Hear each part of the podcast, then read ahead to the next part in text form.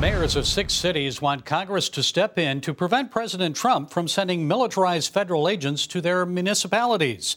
The mayors of Portland, Seattle, Chicago, Kansas City, Albuquerque, and Washington, D.C. sent a joint letter to congressional leaders asking them to pass legislation that would prohibit the use of federal force without local permission. The mayors, all Democrats, are responding to the president's orders sending federal forces to Portland and elsewhere to protect federal property from rioters. Well, joining us with more on this is constitutional attorney John Whitehead. Mr. Whitehead is founder and president of the Rutherford Institute. John, it's always good to have you with us. You recently wrote a commentary saying, quote, the federal coup to overthrow the states and nix the 10th Amendment is underway. Now, I'm assuming, unlike these uh, mayors, you have constitutional concerns, not political ones, about the use of federal troops. Explain to us, please. Well, first of all, we have to understand most Americans don't uh, understand the Bill of Rights. It's not really taught well in the schools. We, uh, and I get, I talk to lawyers who can't tell me basically it was in the Bill of Rights. But the Tenth Amendment's really clear that we have a federal system of government where the power is divided between local, state, and federal authorities. State and local authorities have control of their own towns in terms of their police actions and stuff like that. And there was great concern in Portland when uh, these special response teams came out in camouflage gears, came out with uh, all kinds of stuff that no one could tell who they were. A 53 year old veteran named Christopher David walked up to him, a Navy veteran, and asked him who they were. They slammed him face down and kicked him around and threw him in a van just for asking a question. This is an American citizen and a former veteran. I can see why some of the uh, local authorities are concerned about these things because you're having like secret agents move in, and some of these uh, special response teams that we saw in Portland that are going to be directed toward other cities are are ICE agents with immigration, uh, border patrol agents, and border patrol agents have a long history of violating the Constitution. Most people don't realize that we live in a hundred mile Constitution-free zone uh, on our borders, but they're they're raiding people's homes without without warrants. We don't want those kind of people in our cities unless the cities have asked for them. And that's the key here. We want to respect our Constitution. The 10th Amendment's really, really clear that what's not delegated to federal government is kept in the local governments. And without that, you have a large centralized national government that, that can move toward totalitarianism. And we're seeing that in some ways. When you have a veteran that can't even question an agent that works for the government who's paid for by his tax dollars, he's beaten up because he asked a question. We're in trouble, folks. Well, doesn't the federal government have the constitutional right to protect its citizens from violence? And I'm, I'm, sure the president would say he's only trying to save lives, prevent the destruction of federal property.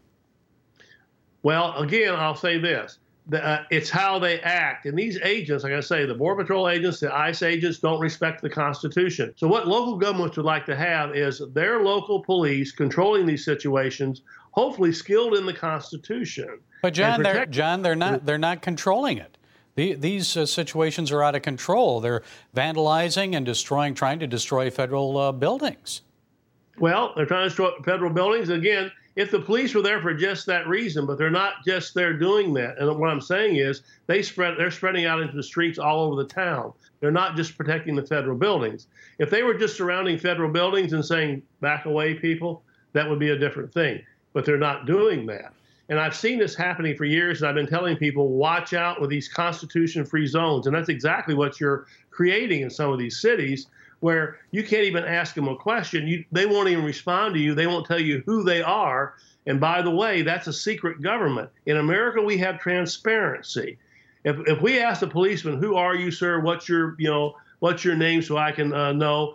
That policeman is supposed to answer you. But when you have these special response teams, that are dressed in camouflage gears and nobody knows who they are or who they work for, uh, we have a whole different situation here. And what I would say is, if the president's really concerned is he would school these people properly in the Constitution before they're sent out anywhere, and he would work closely with the local governments who will probably permit this if they were schooled in the Constitution and they worked well with the local police. And that's John, what they need to do. John, I know you're right that uh, we're headed to a police state. So, how important then, if that is coming, how important then is this Second Amendment? It seems that many people on the left are advocating restrictions, even the elimination of gun rights.